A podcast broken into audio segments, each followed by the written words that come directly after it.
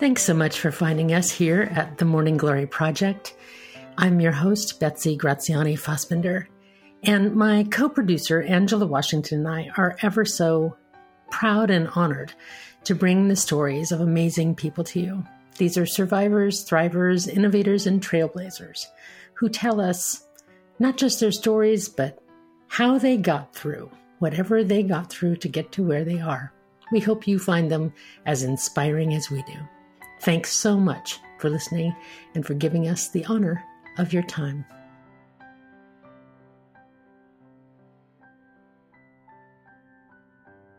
Just one small programming note about today's episode of the Morning Glory Project.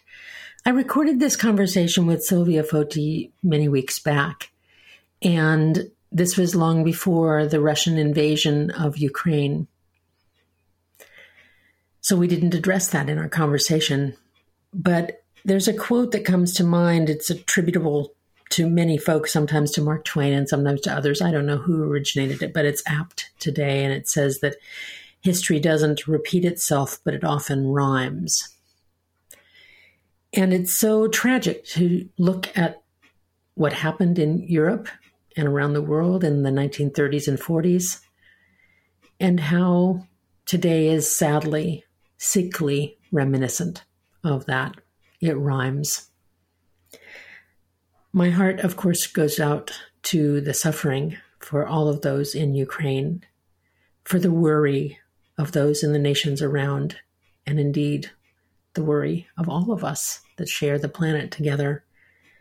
How I wish that all of the engineering and thought and imagination that has gone into creating more and more sophisticated weaponry could have gone into creating a more sophisticated humanity that would make war of this kind obsolete and irrelevant. I know that so many of us are wishing that today. And so, as we listen to this conversation with Silvia, it will be interesting to listen to it with different ears than I did when we had the original conversation.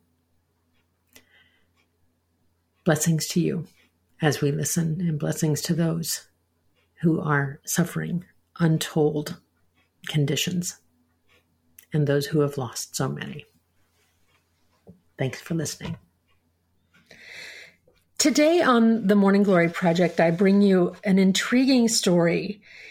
Silvia Foti was raised on the reverent stories about her hero grandfather, a martyr for Lithuanian independence and an unblemished patriot. His granddaughter, Silvia, growing up in Chicago, was treated like royalty in her tightly knit Lithuanian community.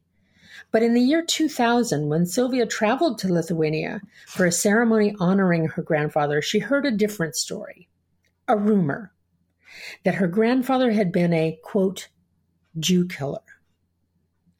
Silvia, an award winning investigative journalist, could not ignore the rumor and embarked on a wrenching 20 year quest for the truth. This journey into World War II history is intensely personal, but also filled with universal lessons about courage, faith, memory, and justice, as told in her memoir, The Nazi's Granddaughter. Silvia Foti, I'm so glad you're joining us here for the Morning Glory Project. Thank you. Thank you, Betsy. So happy to be here. Well, Silvia, tell me about uh, what I know about Lithuanian culture and Lithuania in general can be held in a thimble.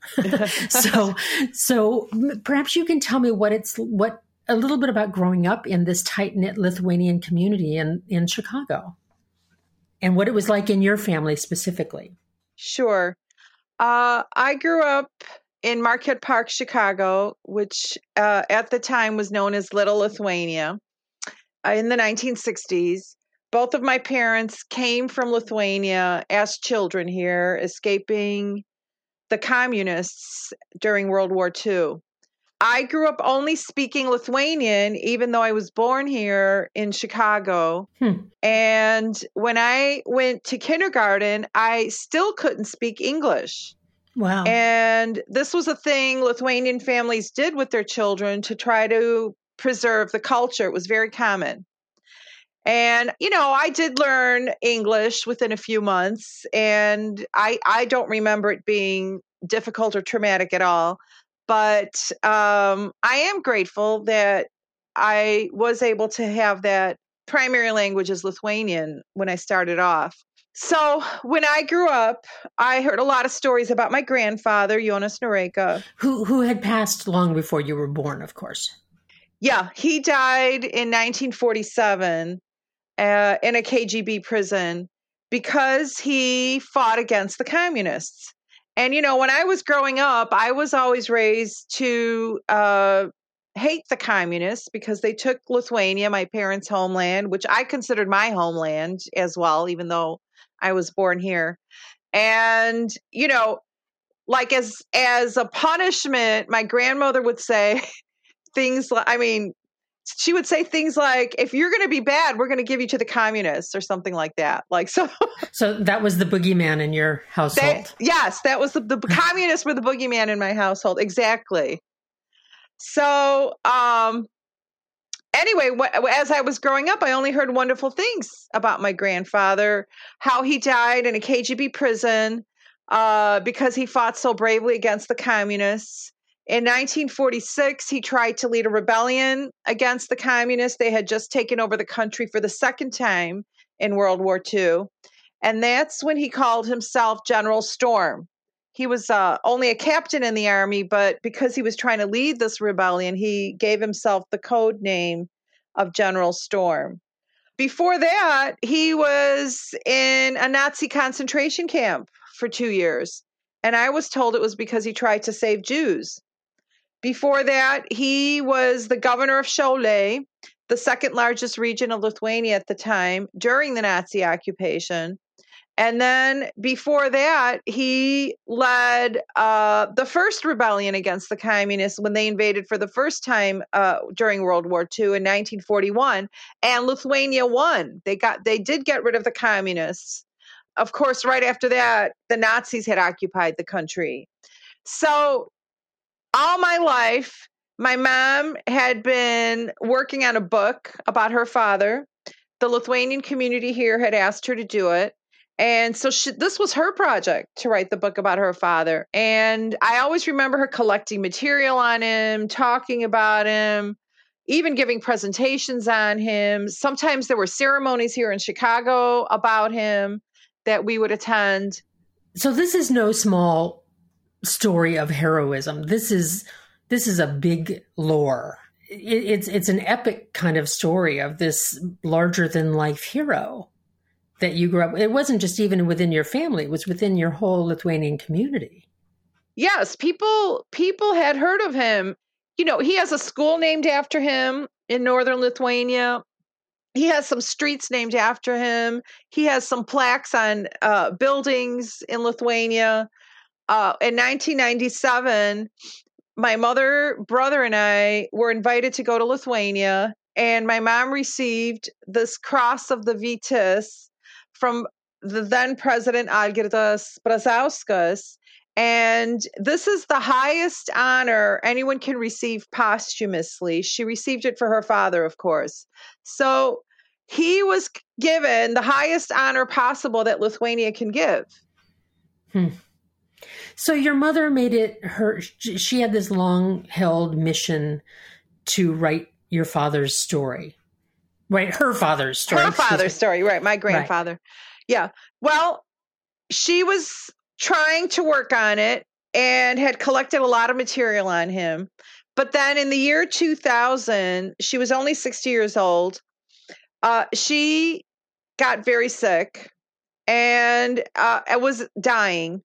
And so she called me to her bedside in the hospital and took my hand and at the time I was a full-time journalist. Now now I'm a high school teacher. But uh, she took my hand and said, "Silvia, you have to write the book." Mm. And um, you know, I was devastated because I knew that the only way she would be ha- passing this project over to me is because she knew she was dying. I I was still having difficulty accepting it. But when your mom is asking you something like that in under those circumstances, you know, I said yes. A deathbed request is no small deal. Right, right. It's a very heavy undertaking. And um, I had given her my promise to do it shortly before she lost consciousness. And then she did die two weeks later. But I took this very, very seriously, and there was no way I was not going to do it. So uh, here I was left with this rather insane deathbed promise. And I took it wholeheartedly, enthusiastically, and got all the material my mother collected from her house, brought it to my house. Just, you know, three bookshelves full of material, all kinds of things. Mm. And to my shock, I did not find a manuscript. There was no manuscript. You thought she'd written more than she had? I really thought she had written much more than she had. And she had some memories, you know, here and there written, handwritten, which I which I did incorporate, but I really thought there would be, you know, the beginning of a manuscript somewhere and I was kind of shocked that there wasn't one. So, I started going through all the material very very slowly. And then my grandmother who survived my mother by 5 months now she had she had gotten another heart attack and now she was on her deathbed so your mother passed away. Her mother still living was on her deathbed 5 months later. And this is the woman who was your grandfather's wife. Correct. Okay. So she calls me over and i'm holding her hand and she says silvia how's the book? And I said, uh, it's going well, Muchuta. You know, I've started to going through the material and I'm going to get it done. You know, mom asked me to do it and I'm going to get it done. I'm not going to let it go the way mom did. I'm young. At the time I was 38 and I'm going to get it done. And I thought I was giving her words of comfort. And then she says, don't write the book. Uh, there's no need to dig around. Just let history lie.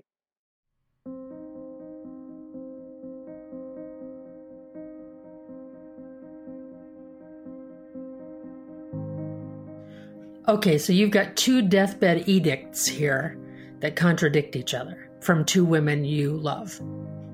Yeah.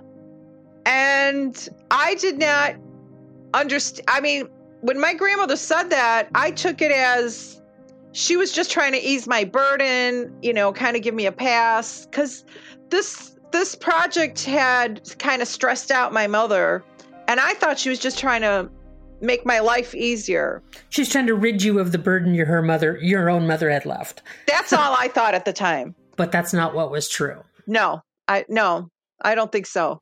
So tell me tell me about the next stages. What what happened after that? After your mother passed, and first of all, I'm so sorry you lost your mom and your grandma in such close succession. Uh, yeah, that's a really difficult thing to go through, and so that had to have you reeling anyway. It did. And then on top of it, now you've got the yes, do it and the no, don't do it messages from them. But if you, if you thought I'm putting myself in your socks, Silvia, and I'm thinking, well, you know, if I thought grandma was just kind of giving me a break, but mom asked me to do this, I would still do it. Yeah. That's kind of my thinking. Right. Uh, you know, so I was still going to do it. And they both wanted to be buried in Lithuania, their beloved homeland. So my brother and I decided uh, to bring their cremains to Lithuania on October 8th, 2000. October 8th is my grandfather's birthday, and he would have been 90 years old then. So it was kind of a memorial birthday and this double funeral burial. And uh, lots of people came to pay their respects because of uh, General Storm's you know, him being so famous. Right. So anyway, we buried them. And then the next day, my brother and I went to visit the school named after my grandfather. And uh, we were greeted very grandly. Lots of school children there holding flowers, singing beautiful Lithuanian songs. And then we were ushered into the director's office, and he says, I heard you're writing this book that you took over the project from your mother. And I said, Yeah, you're right. And he says, You're such a good daughter. Our country really needs its heroes. I'm so glad you have undertaken this project. And I said, Thank you. And then I said, You know, as long as I'm here, why don't you tell me how you named the school after my grandfather? Because I'd never heard the story yet. And he said, well, before we had this horrible Russian name, because Lithuania was occupied by the Soviet Union from 1944 to 1990. And it finally got its independence again back in 1990. So after 1990, they wanted to give it a good Lithuanian patriotic name. And my grandfather was born in that town. And so they said it was just a natural that they named the school after him. And I thought that would be the end of the story. But then he pulls me to the side and he says, You know, I got a lot of grief over naming the school after your grandfather. And I said, Grief from who? And he looks at me like I should know this. And he says, From the Jews. And I said, What could the Jews possibly say about my wonderful, legendary grandfather? Who supposedly saved them. Who supposedly saved them. Exactly right. And he's looking at me again like, you know, how come I don't know this? And uh, he says, well, he was accused of killing Jews. That must have hit like a horse's kick to your chest. Yes, I was completely, totally unprepared, very naive. Uh, nobody had ever said anything about this to me. So, um, yeah, I felt like someone punched me in the gut, and I, I literally needed to sit down when he said that I was standing and like my my knees were buckling and and I had to like find a seat somewhere. You know, there's there's a line in your book, Silvia, that caught me. It's just in the very beginning, and it says, "So I was caught so implausibly uninformed that the shameful evidence flattened me." And I've been thinking about that ever since I read that line, and thinking how sometimes we discover something so shockingly different than what we believed about our, a loved one or our history or our mate or our family member, whatever it might be, that it that that term flattened me and being so implausibly uninformed. I, I, think of you know people that discover that their partner has a double life and a second family, or you know those kinds of things that we discover. But this to find out that your grandfather, the hero, was not indeed a hero at all. Yeah. At least not on the world scale. Perhaps he was a hero to some, but we don't want to count that. So tell me, so then you, after this, the investigative journalist in you was awakened. Yeah, but so was the scared little girl who was the granddaughter was still uh, had a very strong presence. Mm. So I, I came back to Chicago and I talked to my father and other members of the community. And I'm like, have you guys ever heard this crazy rumor of Jonas Noreika killing Jews? And they're all like, yeah, we heard it. And I'm like, what? How how can it be that nobody's ever told me about this? And they said, well, it's not true. Why would we talk about something that's not true? It's just communist propaganda. And I'm like, wow. So they they weren't lying to you. They just didn't believe those rumors. Yeah. And I guess, you know, nobody thought it important enough to even mention to me. Hmm. And this was always my mom's project. And, you know, I kind of, this was kind of her thing. So I wasn't that involved in any, in anything concerning his life, really, uh, to that deep extent until I started researching. Tell me what I, I, I understand what drove you to investigate. I mean, it, curiosity isn't a big enough word. It's it's a it's an itch that has to be scratched when there's something you have to discover like this. But tell me what what was the thing that you discovered that was the the true nickel drop where you said, "Oh, this is undeniable. He was a Nazi." Um, it took me almost 10 years to find this. And of course, it was my mother's archive all along, but I didn't get to it until I think I was ready to get to it. And um, this book has taken me 20 years to write because the first 10 years I spent getting over the denial of this. Mm. And the way I did that is the journalist in me finally said, you know, there's no way you can ignore this. You're going to have to investigate this rumor and at least address it. But I had this fantasy of exonerating him in it. Hmm. And so that's kind of how, what uh, pushed me, at least, to begin looking at, at the whole Nazi era in, in Lithuania. So I finally started looking, and almost immediately I found a document that my grandfather signed while he was governor of Šiauliai during the Nazi occupation. And one of the documents that he signed called for the rounding up of all Jews and half Jews in his region of Šiauliai and bringing them to a ghetto that he wanted newly created uh, in a northern town called Žagarė. And, you know, it's a rather long document and it uh, calls for how they need to be rounded up, how much money they can bring, how many personal items they can bring, and how they all need to be there within a week by August 29th. And it didn't take me long to research what happened to them. So about 2,000 Jews were rounded up, and within six weeks, they were all murdered. Mm. And the date chosen was Yom Kippur that they were murdered. On top oh, of it, Silvia, I I just try to imagine what it must have been like for you to sit there and have that have the undeniable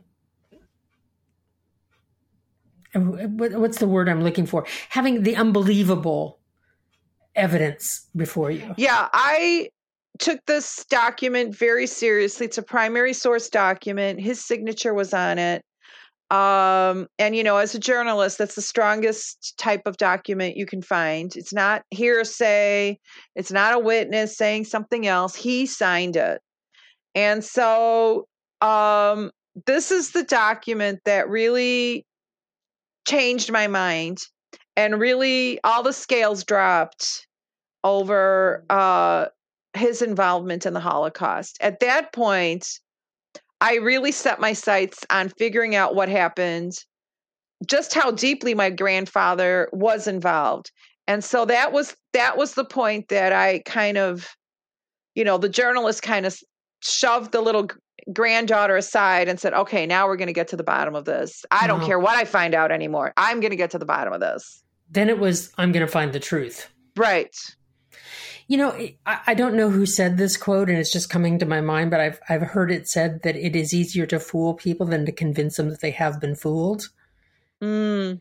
And it seems like that would have been especially a challenge. And I'm thinking, you know, in America today, lots of people have been fooled by lots of liars and how difficult it is to show them, despite every evidence to the contrary, that they have indeed been fooled. And this is not only information, but it's information about your family member. So I can see how difficult that would be, how it would it would be tenacious, this myth, the, this big lore that was built. And indeed, I'm trying to figure out, and you'll have to help me, uh, ignorant as I am of Lithuania and its culture. Why is it that they feel okay about having a school named after this person, even though some of them seem to know the truth? There's a little bit of a wink, wink, nod, nod going on. Why do they still feel comfortable with his name on the name of the school? Well, he's still considered a hero in Lithuania. He nothing has changed. Even though some people know. Well, see now I, I, look at a primary source document and I see, you know, I'm an American journalist and I see his signature on it and I take it very seriously. In Lithuania, it's not like that. They look at a primary source document and they see his signature on it and now they make a million excuses for him. Well, maybe in his heart, he didn't really want to sign this document. Uh, maybe the Nazis held a gun to his head and he had to sign the document. He really had no control over what he was doing. So they just fall over themselves to come up with one excuse after another for him. Well, that's sort of like what I was saying about how when you've been fooled into something, then even when there's evidence to the contrary, you'll find an explanation that undoes it. Right. And that's exactly what they did. His signature's on there. The results are devastating. And in they come in with a million excuses for him. But the Jews in Lithuania felt differently and feel differently. Yeah, and in fact, I uh, had to base a lot of my research uh, from Jewish sources because there was very little information from the Lithuanians. Um, it was mostly Jews who had written about the Holocaust in Lithuania, and that's what I had to rely on. And the more I read, the more horrified I became. And then I would compare it to what the Lithuanians said said about the Holocaust, and it was like two different versions. You know, the Lithuanians say that it was all the Nazis' fault, that it was all the German Nazis who did all the killing, and they had nothing to do with it. They were just helpless victims on the side. The Jews said uh, there were only like 600 to 1,000 Nazis in Lithuania at the time.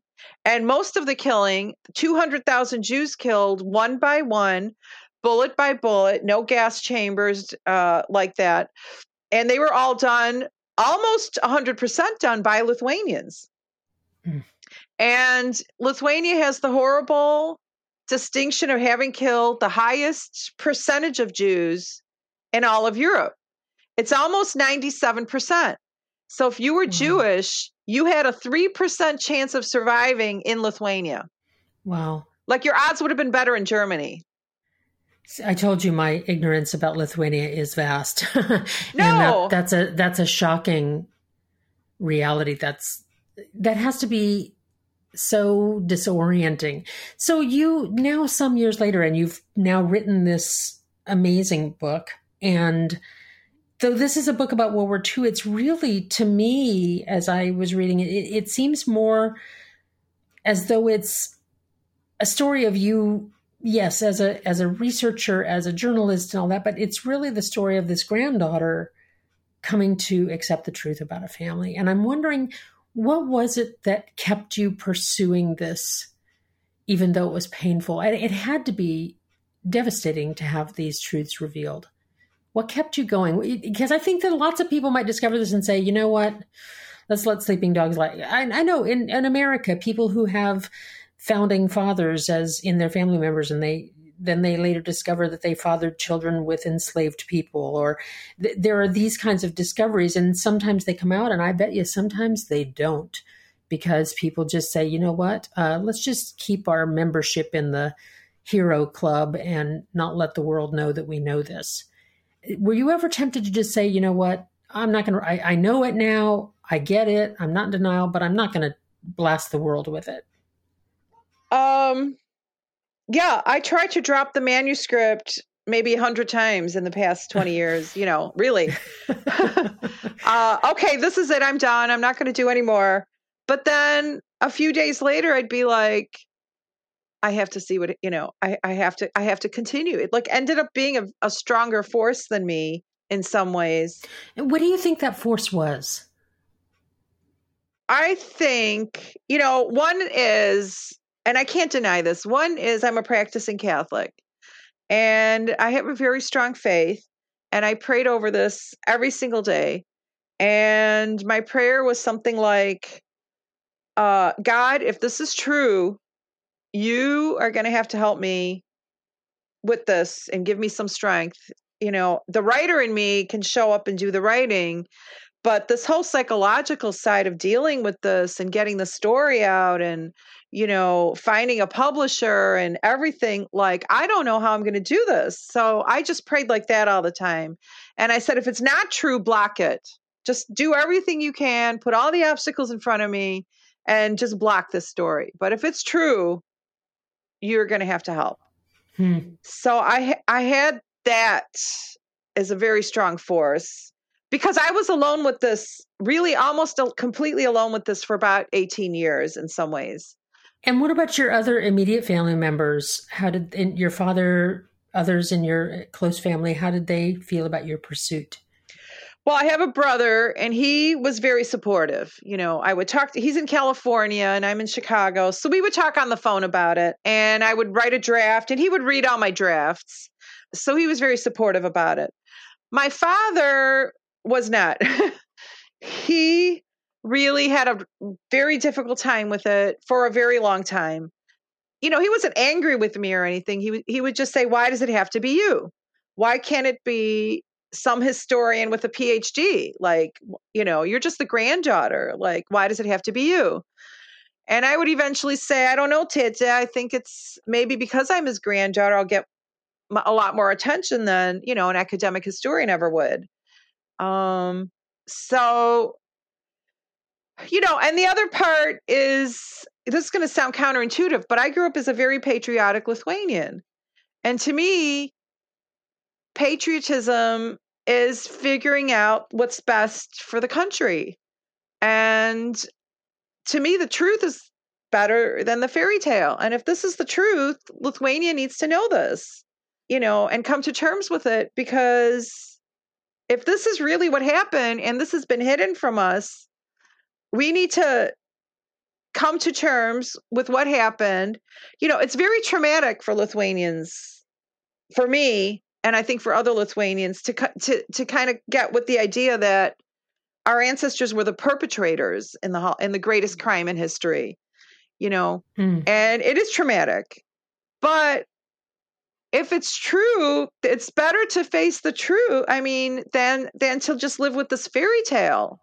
Well, I'm I'm wondering, and and Silvia, I don't mean to presume your American politics by any means, but I wonder how you must be looking at what's going on in today's politics in America, knowing this about the truth and how sometimes we don't want to tell ourselves what that is. Yeah, I mean, it's um, possible to apply this you know, in any circumstance that's very difficult and painful, and where the country's polarized mm-hmm. uh, on on issues, and so um, you know, what's happening today with the Confederate statues is similar. Mm-hmm. You know, there's all kinds of parallels you could bring to it. Yeah, but yeah, the truth. The important thing is to get down to what really happened and just face what really happened.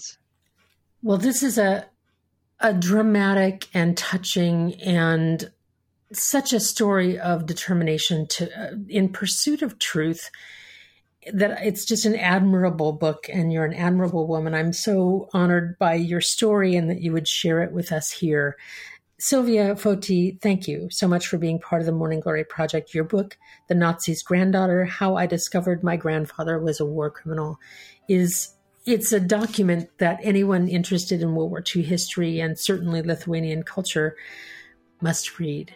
Thank you so much for being part of the Morning Glory Project. Thank you, Betsy. It's been my privilege.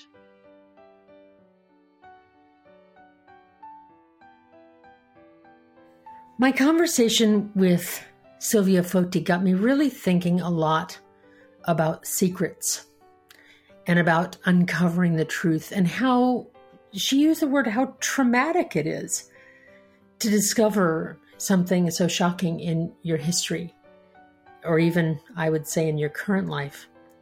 But how the hunger for truth eventually overrode her hesitations and her quandary and her seeking help in terms of her own faith from a higher power to help her get through that.